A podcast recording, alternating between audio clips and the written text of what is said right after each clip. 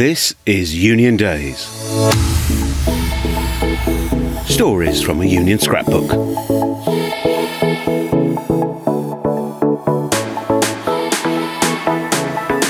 When I was growing up, kids wanted to be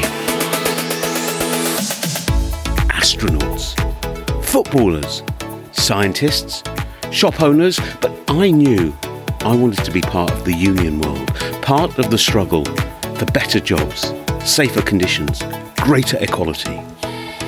So I've worked in and for unions all my working life. It's been a huge privilege and a great experience. Vets, cops, lawyers, medics, footballers' wives, they all get to tell their tales. Now it's the turn of a union rep to open the scrapbook of stories. The people, places, scraps and scrapes, heroes and villains, tall tales and low blows. It's the stuff of life itself, and I can't wait to share these stories with you. Who knows? You might see yourself in some of them. In fact, you probably will, though we have changed some names and other details. Let's get started. It's 1990. For about a year or so, I've been working for the National Communications Union. The NCU's members were telecom engineers and administrative grades. They also had some members in the post office and in the then Girobank. I had just taken over the health and safety pitch from Roger Darlington. This was nervy enough in itself. He was held in deep respect by the union's activists and had just come within a whisker of capturing the number two slot in the organisation. He oozed knowledge, confidence, urbanity. Quickly, I had to learn a whole new vocabulary. So if I said to you peritendinitis or tenosynovitis, you'd probably be forgiven for thinking that I was recalling the names of long extinct dinosaurs. And carpal tunnel syndrome? It's not, as some might imagine, the latest Bourne thriller. All three are, in fact, repetitive strain injuries, conditions that, as the generic term suggests, come about from doing something again and again, and again, and again, again, again, again, again. They are close cousins to the long known about vibration white finger, a loss of feeling, mobility, and circulation, to the fingers of those in heavy or extractive industries who used power tools all day, every day. But in the late 20th century, RSIs went under the alternative acronym of WRULDS, work related upper limb disorders. It seems utterly bizarre, unbelievable now in a time of laptops, high tech graphics, ergonomic chairs as standard, and increasingly flexible working environments that working at a keyboard linked to a display screen could and did literally cripple workers. And employers denied all liability for that. In the late 1980s and into the 90s, it was commonplace for an element of pay to be linked to proficiency. Nothing new in that then or now, except this proficiency was how many keystrokes you made in a given period of time. More keystrokes, more dosh. Too few, and that begged questions about your suitability for the role. Remember, again and again, and again, and again, again, again, again, again. It's not the task that is necessarily dangerous, but how it's to be done. This how is not just how often, but also how the flow of work is regulated, the working environment, the kit you have to use. Data entry and processing workers were in a triple lock here. Pay was incentivized by keystrokes, rest breaks were dictated by factory age thinking, and office furniture had not been designed with this sort of work regime in mind.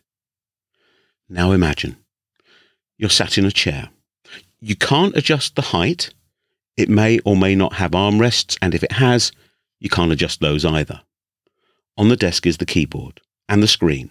The display isn't that clear, and you can only make it marginally brighter or darker. And there's nothing you can do at all about the glare and reflection. There may or may not be room for a footrest. The footwell may be cluttered with boxes or some other office supply overflow thing. Right from the off, you can feel the stress across your shoulders, down your arms, through your wrists and fingers. You'd love to just get up and, and stretch your legs, your back, but that's not on. When it comes, the pain is real. At first, you think it isn't, that it, it's you, that it's just one of those passing things. But soon, the pain comes quicker and takes longer to fade. And ultimately, in some cases, it doesn't fade at all. Headaches from the glare, weakness of grip, loss of strength, a shooting sensation in your lower arms. And possibly too late, you find out it's not just you, and it's not just a weakness in you, but fundamentally unsafe working conditions. Oh, the employer, no, the employer won't wear it, possibly in the knowledge that admission of liability will open legal floodgates. We gradually go from stage to stage, exhausting dialogue with the firm, lodging cases in court, trying to avoid prolonging this for any longer than is necessary. In parallel, cases on behalf of workers in banking and journalism are also running. So on a December morning outside the City of London County Court, we're waiting for the judgment. There's a media scrum outside, and I'm with our members trying to decipher the legalese. It's in our favour, but the damages that are awarded are modest, a few thousand to each, scant compensation for the pain and loss of income. You can't survive on Pyrrhic victories. As we come out of the court building, though, the significance of what has happened was already there to see. In fact, right in your face, a blizzard of flashlights, microphones thrusting out of a jumble of journalists like hedgehog spikes, shouted questions that couldn't be heard, let alone answered, because it was just lost in a storm of noise and light. This boisterous but not unfriendly scrum sort of rolled along the road to where a press conference had been organised. That we had a venue for this felt like a miracle in itself. I'm not sure what I thought we would do if we won. Go back to the office and draft a press release, maybe? Fortunately, my colleagues in comms had thought ahead. But there had been no discussion, no plan, no one knew what they were doing. What followed was one of those kind of possession is nine tenths of the law sort of things, or, as one of my senior colleagues was fond of saying, just carry on till you're told to stop. I took the chair in the middle of the top table, called others onto the platform, and began what was a barely controllable media briefing. How are you going to spend the money? was one of the stupider questions asked of our members. But the interest was intense. It was an issue of the moment. Computer working was becoming ubiquitous. It was classic David v. Goliath material 13 physically slight women against the huge corporate entity. And it was something that all journalists could empathise with. The next 48 hours were just a whirl. I lost count of how many interviews to the print media, radio, TV. Talk about feeding a monster, but it was essentially a good news story. These working practices were crippling people, and employers were being too slow to act, or not acting at all in many cases. And in the same way, we can see but not be absolutely sure about greater automation. So it was with computerization then. We knew that however bad the situation was at that point in time, it would get worse in direct proportion to the spread of computers as an integral work tool. So, we needed to secure permanent and enduring changes in order to prevent further pain, suffering, and court cases.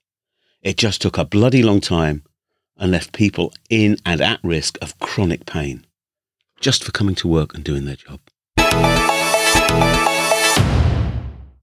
But if the compensation awarded was on the low side, oh my, the legal precedent sent all sorts of dominoes falling.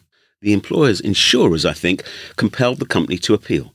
The appeal was lost. The services of the pompous chief medical officer who dismissed the health concerns of our members were soon to be um, no longer required. But it didn't stop there. The court case gave added impetus to the development of new policies on safe working, with display screen equipment computers to you and me, at a European level. We forget that for most of the 1980s and into the 1990s, we had to rely on our European counterparts to fly the flag for a social partnership approach to industrial strategy and employee relations. We were getting precious little joy at home in the midst of a 17 year spell of Conservative government, which was in the process of dismantling an economic consensus that had lasted since the end of the Second World War. The DSE, or Display Screen Equipment Regulations, finalised in 1992, were part of a set of directives known as the Six Pack, which transformed the health and safety landscape, and very much for the better. But once Europe makes its mind up, the task of applying EU regulations to the UK environment had to take place. a three way task force was set up unions, industry, government, with colleagues like Doug Russell for the shop workers and Liz Jenkins for the specialist civil servants. We pushed to make as much progress as quickly as possible. Despite concerns over extra costs, the employers were more or less on board. So, adjustable furniture, seats whose height and tilt and back support you could tune to the individual needs of the employee became obligatory. The dimensions of equipment and the space around them at the workstation or desk, if you like, in old money, were recognised as key components of a healthy setup. Space under the desk to put your feet, a glare free screen, and resolution of the screen itself, all now recognised. But it wasn't all plain sailing. How to give workers adequate respite from the dangers of repetitive DSE work caused us problems. Problems only in the sense that we couldn't reach an easy consensus or compromise. Very late in the day, I recall, we settled on a minimum five minutes break away from the screen in every 60 worked.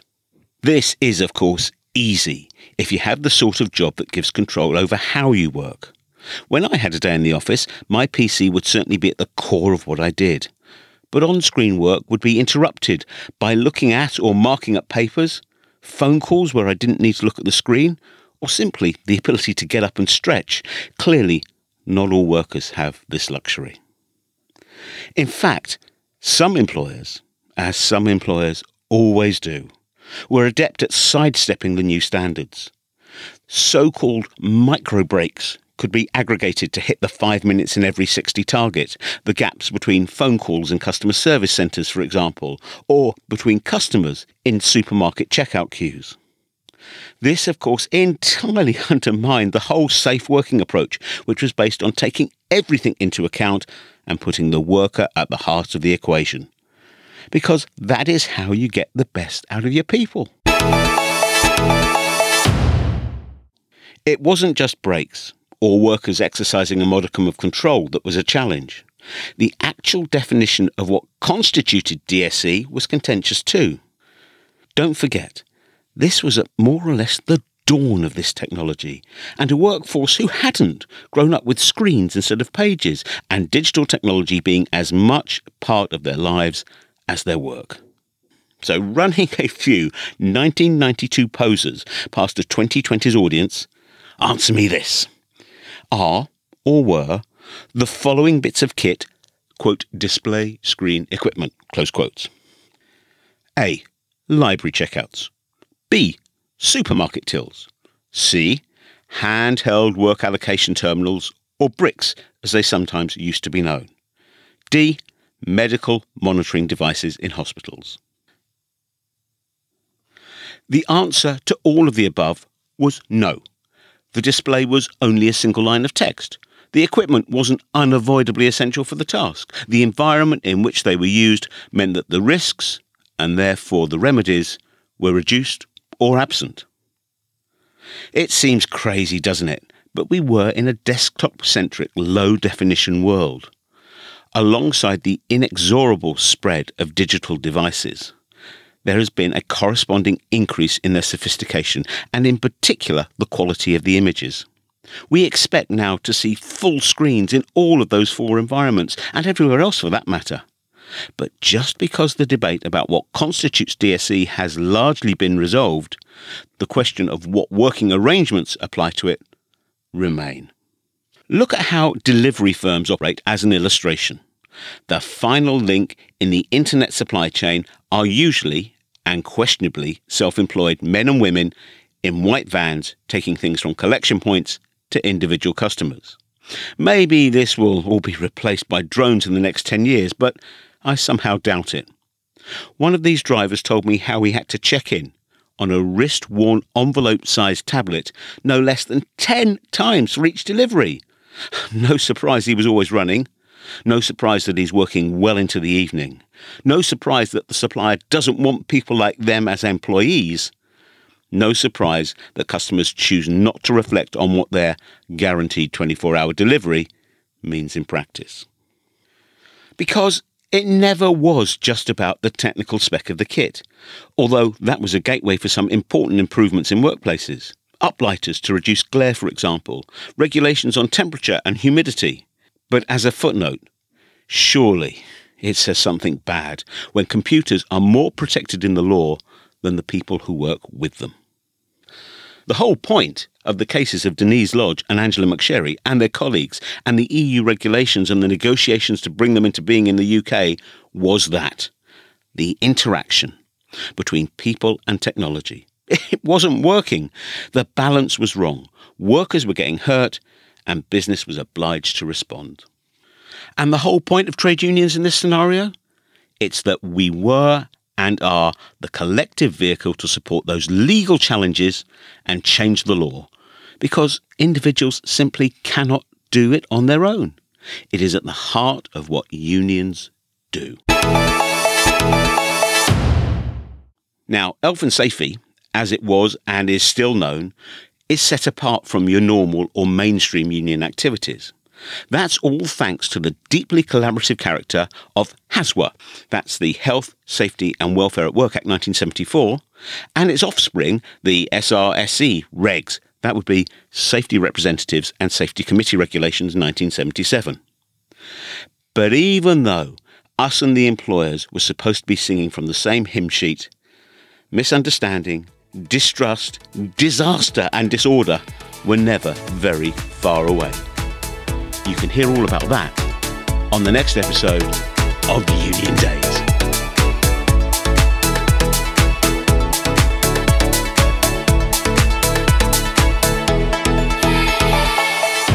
This has been Union Days, scenes from a union scrapbook with me, Simon Sapper. Music is by Scott Holmes, production by Makes You Think. Subscribe, rate, and review on the podcast platform of your choice. You can email the show at info at makesyouthink.com. Thanks for listening.